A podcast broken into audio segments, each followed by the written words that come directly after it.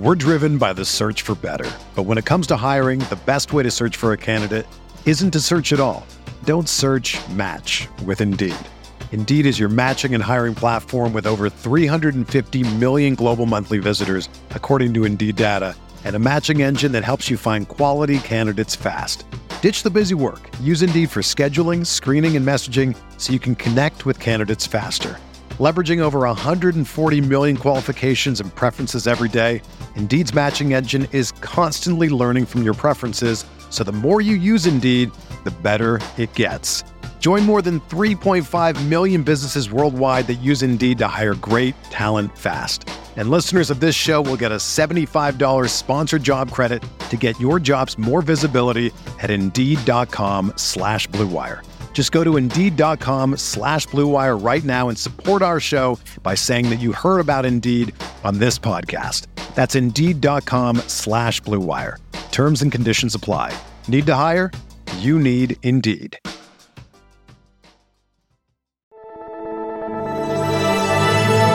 Blue Wire.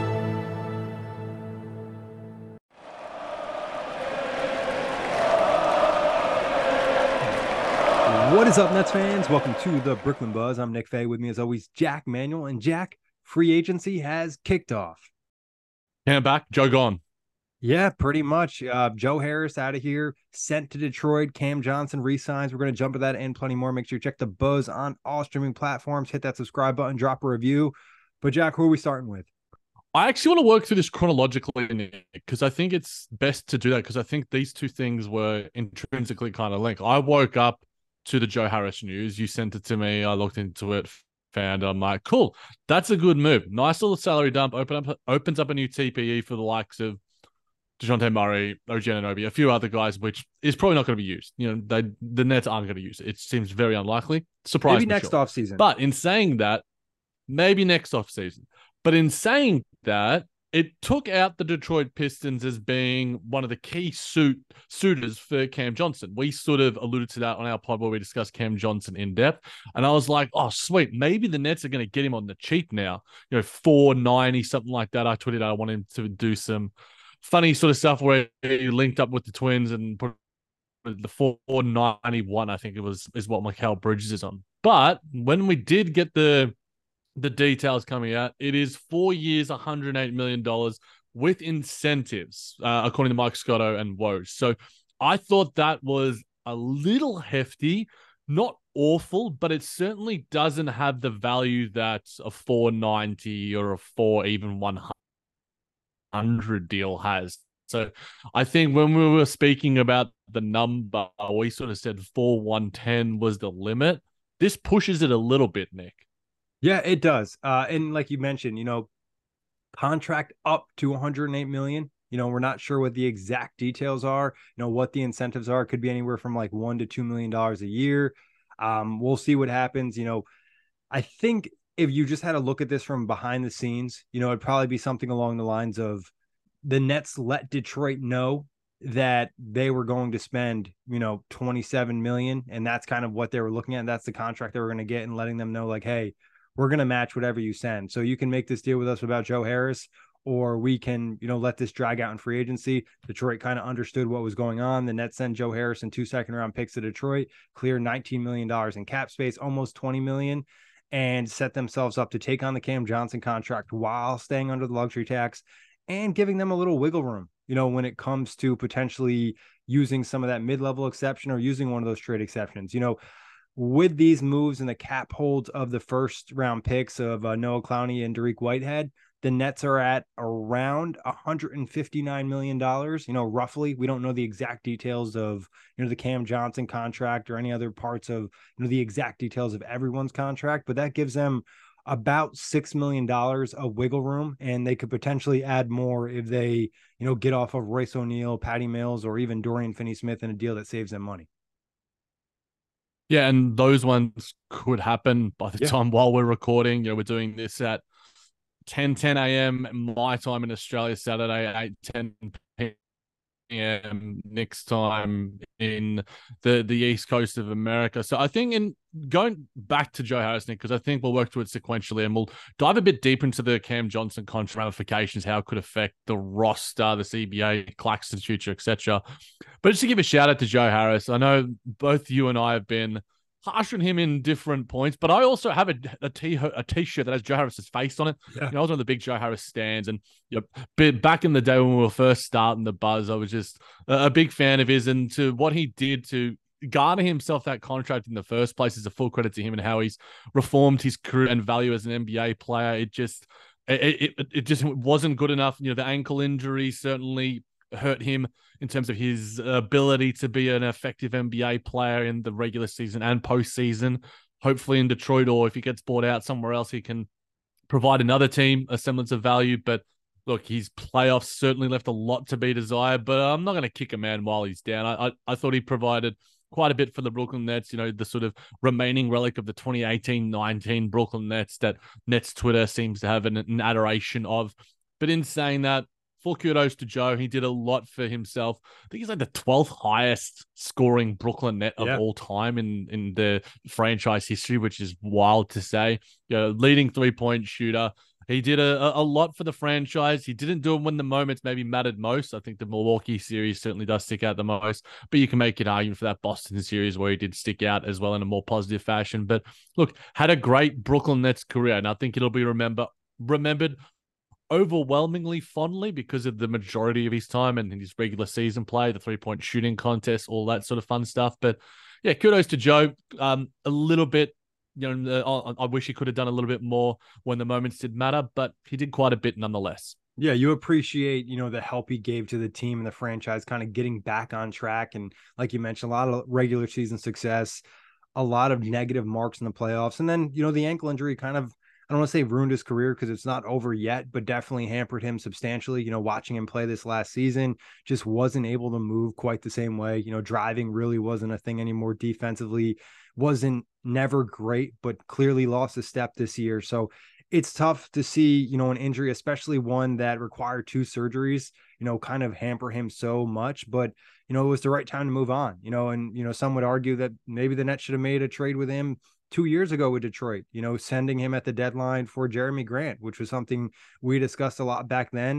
You know, they elected to ride with Joe Harris and he never really got back to playing at an elite shooting level. And, you know, it it stinks that it's injury related, but it ended up helping the team. And I think at the end of the day, you know, they got off a really good chunk of salary. You know, we're not talking about $8 million, $10 million. We're talking about almost $20 million at the price of just two second round picks. And not to say second round picks are worthless because I think they're more valuable with the new CBA and the need to find role players for a, a cheap amount. But still, you know, in past seasons, you could argue that might have cost you a first.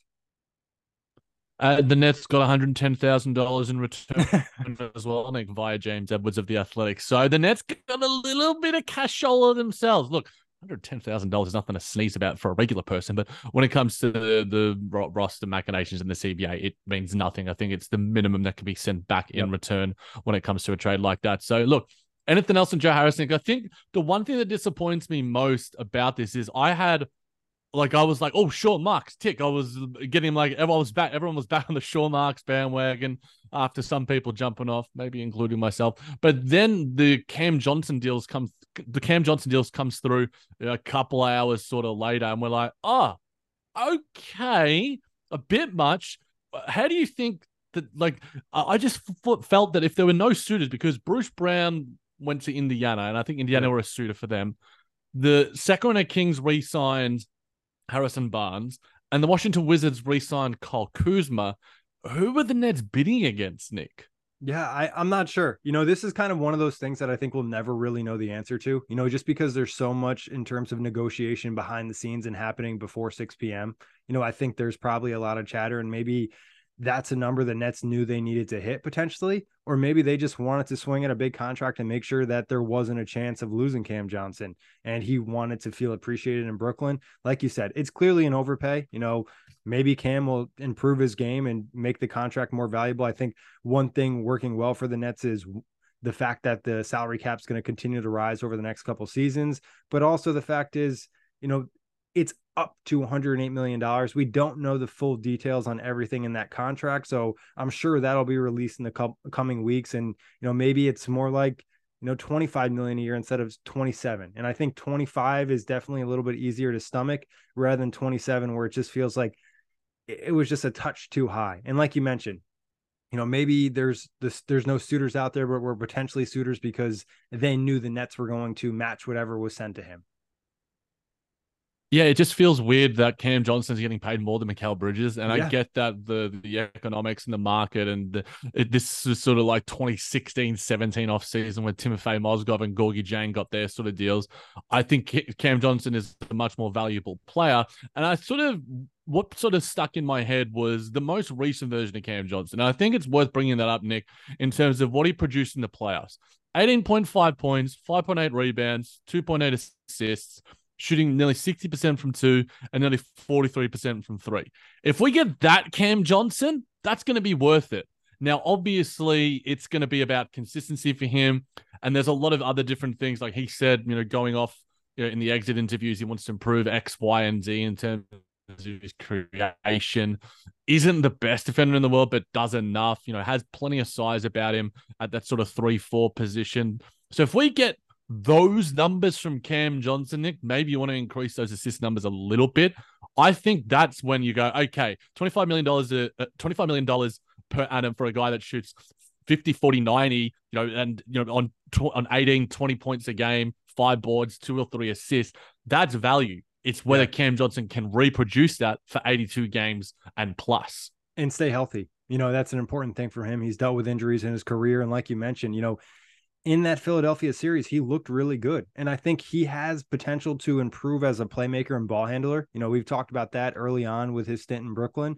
So there's a chance it's fine. The contract's fine. But as of right now, as I mentioned, just a slight overpay, nothing that's going to, you know, cripple the franchise, not anything super drastic that's the worst contract on earth or anything like that. But again, he has to become more consistent. I think he has to really get that next level of polish as a shooter where it just feels like automatic on every wide open three and things along those lines. You know, he shot a good percentage, but I think there's probably an area where he can improve there. As you mentioned, defensively, he's good enough. He's not, you know, the best defender on the team, but he's not necessarily someone who's going to be targeted to the highest extent. So happy to see him back and just really curious to see how much he can improve because you know, it's rare that you see a 27 year old really make strides in terms of their game at this point in their career. But given he was, um, you know, an older draft pick and in in Phoenix, he really didn't necessarily have a large role in terms of creation and opportunities and freedom, where you just saw more freedom for him and Mikal Bridges right off rip when they landed in Brooklyn. Yeah, and I think we got the uh, uh, the peak of him was those playoffs. You know, yeah. he had some inconsistencies from three, finding his footing defensively as well, figuring out the scheme and such. So look, I, I think it is an overpay, and I'm not the most comfortable in the world about it because of the nature of the circumstances. Like it's look, Kyle Kuzma got four one hundred oh two, and um, we can have that discussion in a little bit. But I just think that the Nets were going up against no one. Like it's this is clearly like we sort of said that there could have been a wink wink handshake deal behind the scenes. But if you do a wink wink handshake deal behind the scenes, like you've got to like get some value in return. It's just the Nets in terms of the contracts that they still have on their roster, and you go, who are value guys here? Ben Simmons, no, will turn into one eventually. Spencer Dinwiddie, no. Cam Johnson, no. Like Mikal Bridges is the guy that you go, man, that is like one of the best deals in the league. But when you have three other average to bad contracts on your roster, it just hampers you a little bit. And we haven't even discussed Nick Claxton of it all. So look, I think if Cam Johnson can reproduce what he produced in that first round series against the Philadelphia 76ers. He was our second best player and did so on very efficient volume sort of shooting and you know playing 36 minutes of sort of game and such. Like if that's going to be the case, then look, I'm comfortable with 4108, 4100, 4104 whenever you put in uh, the incentives and such. I think it's just going to be on my confidence in that isn't astronomically high. We sort of speak about, you know, floor ceiling sort of thing. You know, Mikal Bridges' ceiling is, you know, we know what it can be. Cam Johnson's ceiling is third best player on a championship sort of team, but we're and sort of seeing like best not, case scenario. Like that's the the top ceiling. Yeah, and look, Jerami Grant got a five-year, 160 million dollar deal, so I think it's worth discussing the comparison points. We're driven by the search for better. But when it comes to hiring, the best way to search for a candidate isn't to search at all. Don't search match with Indeed. Indeed is your matching and hiring platform with over 350 million global monthly visitors, according to Indeed data, and a matching engine that helps you find quality candidates fast. Ditch the busy work. Use Indeed for scheduling, screening, and messaging so you can connect with candidates faster. Leveraging over 140 million qualifications and preferences every day, Indeed's matching engine is constantly learning from your preferences, so the more you use Indeed, the better it gets.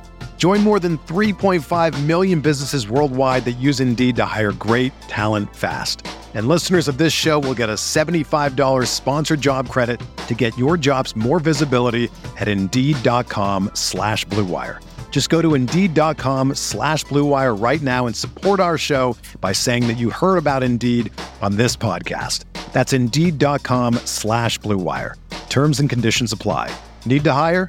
You need Indeed. But the direct comparison point is Kyle Kuzma, Nick, who I think the discussion's been brought up. There's polls, is and a lot of people sort of saying, "Look, we wanted Kyle Kuzma on this team. We thought maybe he could have come to this team, maybe not when Spencer Dinwiddie was here." But in saying that, Kyle Kuzma v Cam Johnson, those contracts are pretty similar. Who would you rather have? And t- this is taking the deal into account, not just a vacuum of who's a better player, but the player and the deal. Yeah, it's a really interesting conversation. I think Kuz is probably better at a lot of things.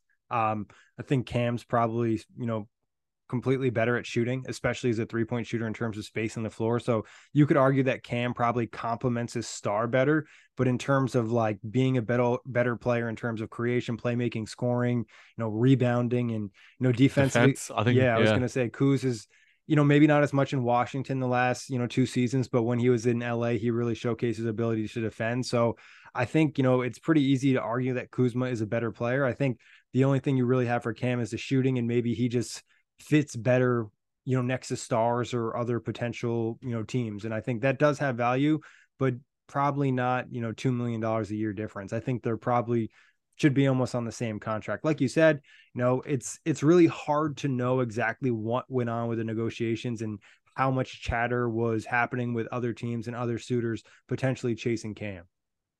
Yeah, and look, the the Houston Rockets are still in the market for yeah. where they're going to put their money. So and they'd like they to screw the behind the yeah. Look, obviously they would because of the nature of them getting better means us getting worse means their picks get better that they have via us. So that that could have been happening. Maybe we hear something from Woj if the Twitter uh, discourse becomes a bit louder. So it's like there was significant interest in Cam Johnson. Uh, it's clearly coming from Sean Marks to sort of alleviate the the pressure on, him. I don't know. That might happen. It would not surprise me at all. We know what Woj is like, and he's the one that reported this deal in the first place. So I, I think uh, uh in a vacuum, I, I call Kyle Kuzma is a better player. I think yeah. three point shooting is a premium. And but I think that the defensive value, I think Kyle Cruz is a bit of a rebounder as well. Yeah, I think he's sort of like, and he's he's a champion. Like this guy's proven that he can do it uh, when the games do matter. And the Nets could have had him as well in you know the Timofey Mozgov uh, deal back in the day with D'Angelo Russell and stuff. So it's sort of a bit of sweet to an or extent, but I, I still think trade that too. So I, I think I'm happy enough with Cam Johnson. I, I think I'm, I'm, happy for him and and you know his future. This is the sort of deal I sort of spoke to you about when we were discussing the free agency sort of stuff and all the many episodes we've done lately. I was like, look, this this is going to be Cam Johnson's big deal because by the end of it, he's going to be in his early 30s. And what's that next deal going to look like? It's not going to be a, a 4 100 sort of deal. It'll be a 250 or 240 or something like that. So he's earned some generational wealth for himself and his family which is which is great, and I'm I'm super happy for him. But looking at this from an objective lens, it, it's somewhat irksome. It's just like, man, like if you're not a contending team and you're giving guys these been big on that in terms of you know making sure you're managing the cap correctly with all these ramifications coming in soon, the Nets are I guess that's I'm not sure if you've said that yet, but where do the Nets currently stand when it comes to the CBA, their their, their salary cap and such? Now with this Cam Johnson deal and Joe Harris being traded to Detroit. Yeah, uh, I'll just touch on the Cam Johnson. You know, twenty-seven million plus Mikal's twenty-three. You know, you're looking at about fifty million. So it kind of ruins some of the value of his value contract in terms of Mikal Bridges. But at the end of the day, you had that luxury because you had him such an amazing deal. And in terms of where the Nets are at cap wise, um, like I mentioned, they're probably about six million under the luxury tax, and that's including the cap holds for pick 21, pick 22. And obviously, I don't work for the NBA, so I don't have the exact details for all the cap numbers, and we don't know the starting point for Cam Johnson's salary. Know, I'm just penciling it in as 27 million. It's probably lower than that, so they could have a little bit more wiggle room.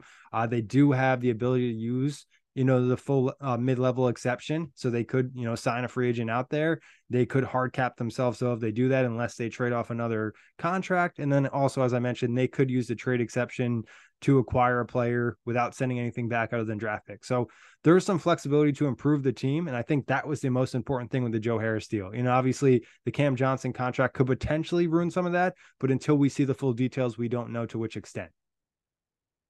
Yeah, when you look at the fact that Ben Simmons, Cam Johnson, and Spencer Dinwiddie are combined for $85 million, it sort of just leaves you, it makes you go, eh, like really? Like those three guys?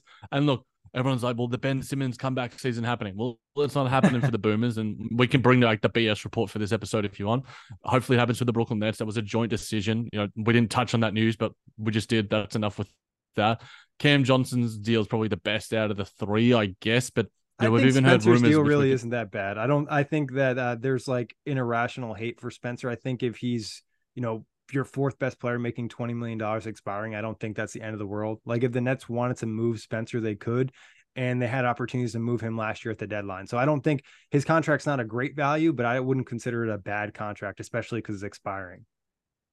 Yeah, uh, and the the issue is that, and, and look, we can get into it because we're, we're discussing Spencer Dinwiddie now. Is that Ian Begley has reported that the Nets could be interested in a contract extension for Spencer Dinwiddie, and if that is the case, and you extend him on a similar, you know, another two years, forty million dollars, that's like what are we it's us when we speak about the direction of the nets yeah. what is our direction if we are re-signing spencer dinwiddie cam johnson for another four years and then maybe our a player with our highest potential and highest upside as a young talent is Nick claxton who could be offloaded because of the ramifications of those other poor deals you know ben simmons uh, excluded so i think that if that were to happen I mean, Ian Begley, when he reports on the Nets, is hit and miss, a, much more miss. I think he, he spoke a little bit about this Joe Harris trade. That's something that I'm not totally interested in, Nick. You know, I just like if we have Cam Thomas and we got some of these other guys, you get a Kira Lewis in, and I, I just don't want that to happen. Like, I, I just don't think that because those things just start to add up. They just start to add up. You know, a 20 million here, a 25 million there, a 38 million dollar there it just means like Mikal Bridges is doing all the heavy lifting when it comes to the semblance of value contracts. Like, unless the Nets were to re sign Royce O'Neale to the mid level taxpayer mid level exceptional or for a biannual exception or something like that, and or they would offload Dorian Finney Smith and bring in like Ziaire Williams or something like that. They're just where they currently stand and where they could stand. There's like, uh, it, it's just there's a lot of like you know opening, sliding, closing doors you know the the different lanes on the highway as you alluded to in a previous episode yeah i think the interesting thing with spencer and his extension would be the amount you know the salary and i think you know, it wouldn't be terrible to extend him because you could argue that would create more trade value because I think there are teams in the league that value Spencer Dinwiddie. I don't think he's a player that no one wants in the league. So if they're able to get him at a fair number, you know, that would just give you a trade chip potentially for the next couple seasons.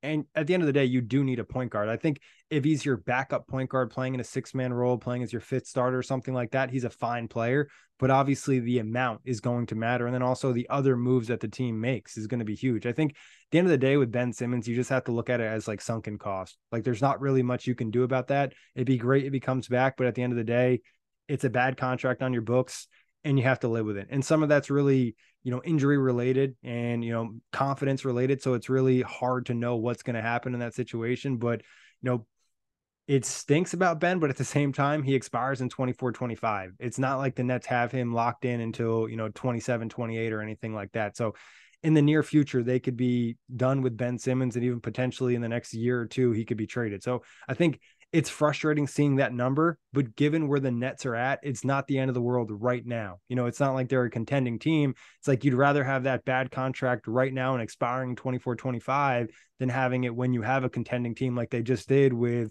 know, Kyrie and KD to start the beginning of last season. So if you're going to have to deal with a bad contract like that, now is the time to deal with it and then hope to maintain flexibility. And I would say Sean Marks has been pretty good at maintaining flexibility, especially when his team isn't contending.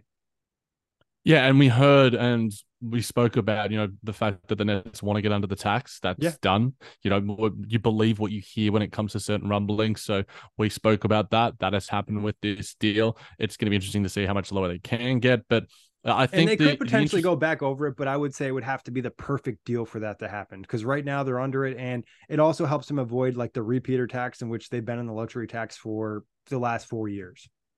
Yeah, look, if there is another like cost saving sort of move, like Patty Mills gets shipped to San Antonio or Royce O'Neale probably doesn't go to Cleveland, it goes somewhere else, Memphis or or wherever else. And there is just savings and some cost cutting, and you get another like young value sort of deal, upside sort of guy.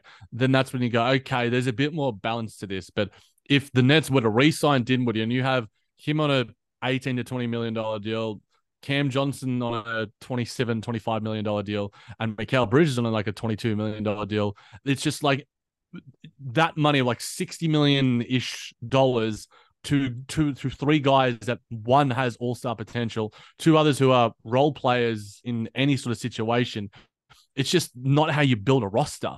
And I look again, this is hypothetical about the Spencer Dinwiddie stuff, but the Cam Johnson sort of thing means you have to find some value elsewhere. And again, as I alluded to, if he produces consistently like he did in the playoffs, my my concerns will be alleviated. It's it is an overpay. It's not an erroneous overpay, but it does affect you know our boy Nick. It affects Clack City because if you have Cam Johnson on a twenty seven million dollar deal you can't give Nick Claxton a, a 20 plus million dollar deal, even though his value probably says he deserves that. You know, he is one of the best switch switchable defenders in the league, defensive player of the year contender, improved his offensive game. But at the end of the day, like a lot of people like are either way high on Nick Claxton, which we can be at times. But I think the objective standpoint is that you can't pay a guy like him uh, an extended amount as well when you've got Cam Johnson, when you got Spencer Dinwiddie here, when you got Ben Simmons there, it just it, it just doesn't make sense. So Nick Claxton's future as a Brooklyn Net is affected by this Cam Johnson contract, and that's uh, it's somewhat upsetting to say.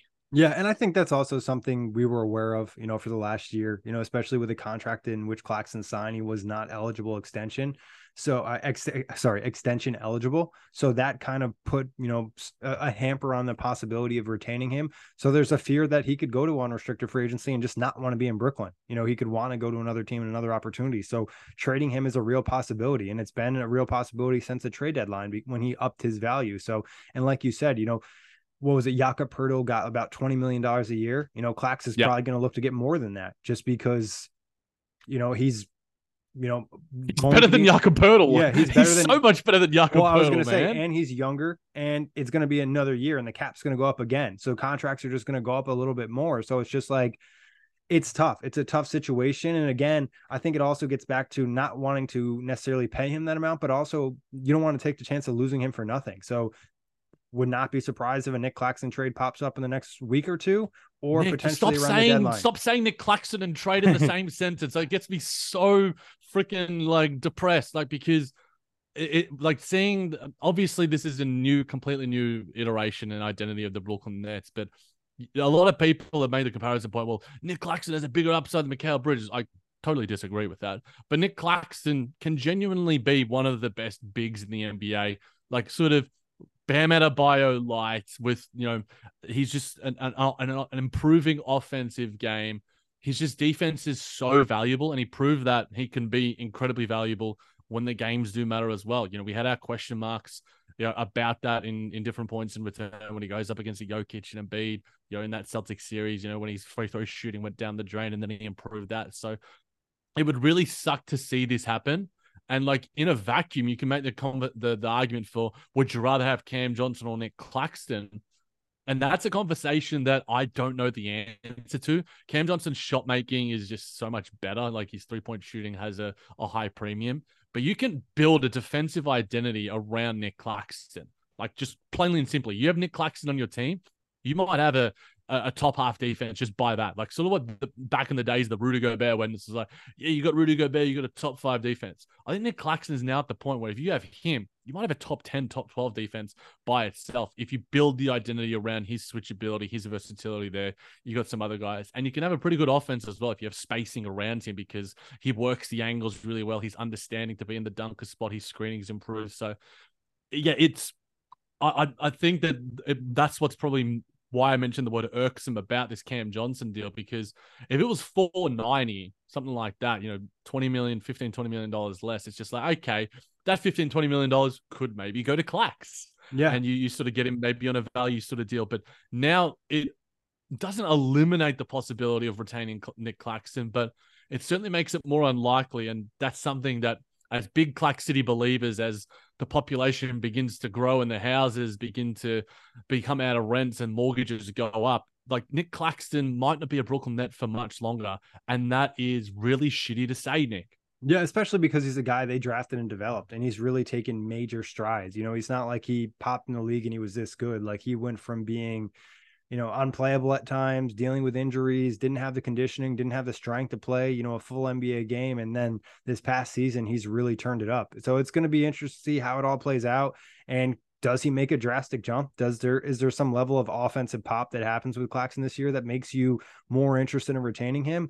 I think it's definitely something that's possible, but at the same time, you know, even if Cam Johnson signed for a lesser deal, I think this is always kind of a crossroad the Nets were going to face just because of the new CBA and playing, you know, paying, you know, two role players 20 plus million dollars. Like, can you do that while potentially having two stars?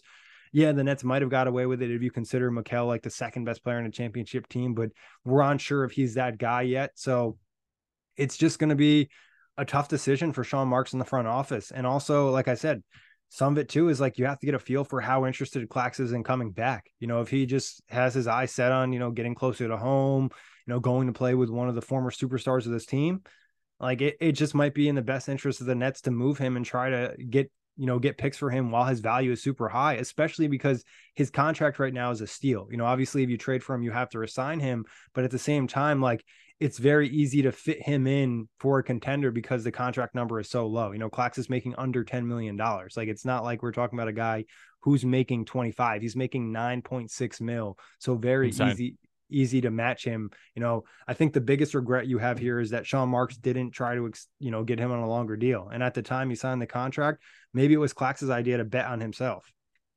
Yeah, and look, I think you mentioned the poss. This was always going to be a possibility but it's even less of a possibility because of the Cam Johnson contract, which is what makes you you know, more upset about it. And look, if DFS is moved for a guy on lesser money and lesser value, that maybe increases the likelihood. I, I don't know, but it, it, just makes you go, and you just compare, as you alluded to, Jakob Poeltl, $20 million per annum, Jarrett Allen, $20 million per annum, Nikola Vucevic, about $20 million per annum. Nic Claxton is better than all three of those guys. Like he just is. And obviously, it's going to be about what the market dictates. What's the free agency going to look like next year? What are the available centers that could be there, and etc. etc. But it's just look, we've been Nic Claxton might have been our favorite player over the in the history of this podcast, which is why we're having such a deep discussion about it. You know, Clack City and just Clack City. It's just I'm not like getting emotional, Nick, but I'm I'm borderline getting there, man. Like, cause I love Cam Johnson and you know what he pro- proved like that he could do with the opportunities. Like he was getting offered 472, 464. We had that discussion a little bit, and he's bet on himself and he's gotten the money. Super happy for him. But I'm also like just thinking about the whole picture of the Nets squad overall. There's gaps and there's just a lot of different ramifications. And yeah, it, it's just, we'll, we'll see what happens. The next episode we do could be an interesting one. Yeah, it could be a potential trade. It could be something else. You know, we'll see how it kind of all plays out. I will say this, and this isn't, you know, in disregards to Claxton's ability, but at the end of the day, we've seen a lot of championship teams fill up that center position with a cheap contract or a guy that doesn't necessarily close games. So when you're building a team, it's something you have to consider, especially with, you know, some of Clax's liabilities. So looking at it and, you know, if you do keep Dorian Finney Smith, he's a guy that can play small ball five a bit You know, it's also just kind of what the clock is for this team. And that's kind of still what we're figuring out. We know Cam Johnson's resigned. We know Joe Harris is gone, but there still has to be other moves, you know, other things that kind of give us an idea of what the direction is. And even then, we might not know what the team is looking to do until the first couple months of the season. You know, are they leaning into Cam Thomas being a part of the future? Is he a guard that they're going to kind of give the keys to the second unit and let him cook a little bit because that's going to, you know, play an impact in a whole bunch of different things? Or what are, you know, do they go for veterans? Do they go for upside guys? Like, how do they fill out the rest of the roster? It's going to be really interesting. And today was just kind of the first domino but it didn't knock down the rest of the bunch. You know, it just kind of started the flow. So we'll see how it all plays out. But Jac, any other thoughts on anything that happened today? No, plenty of questions, some answers, but not the the the book is has not fully been written yet, Nick. Yeah, we're we're not even probably done with chapter one of the off season. You know, we're literally less than three hours into NBA free agency. So a lot can still play out today, this week, this month and the rest of the summer. So we'll see how it goes. Jac, always a pleasure. Big thanks for everybody listening. And check the buzz on all streaming platforms. Did you know a 2018 study showed half of prenatal vitamins tested had unacceptable levels of heavy metals? I'm Kat, mother of three and founder of Ritual. When I was four months pregnant, I couldn't find a prenatal I could trust, so I created my own. Ours is made traceable, third party tested for heavy metals and recently earned the Purity Award from the Clean Label Project. But don't just take my word for it. Get 25% off at ritual.com slash podcast.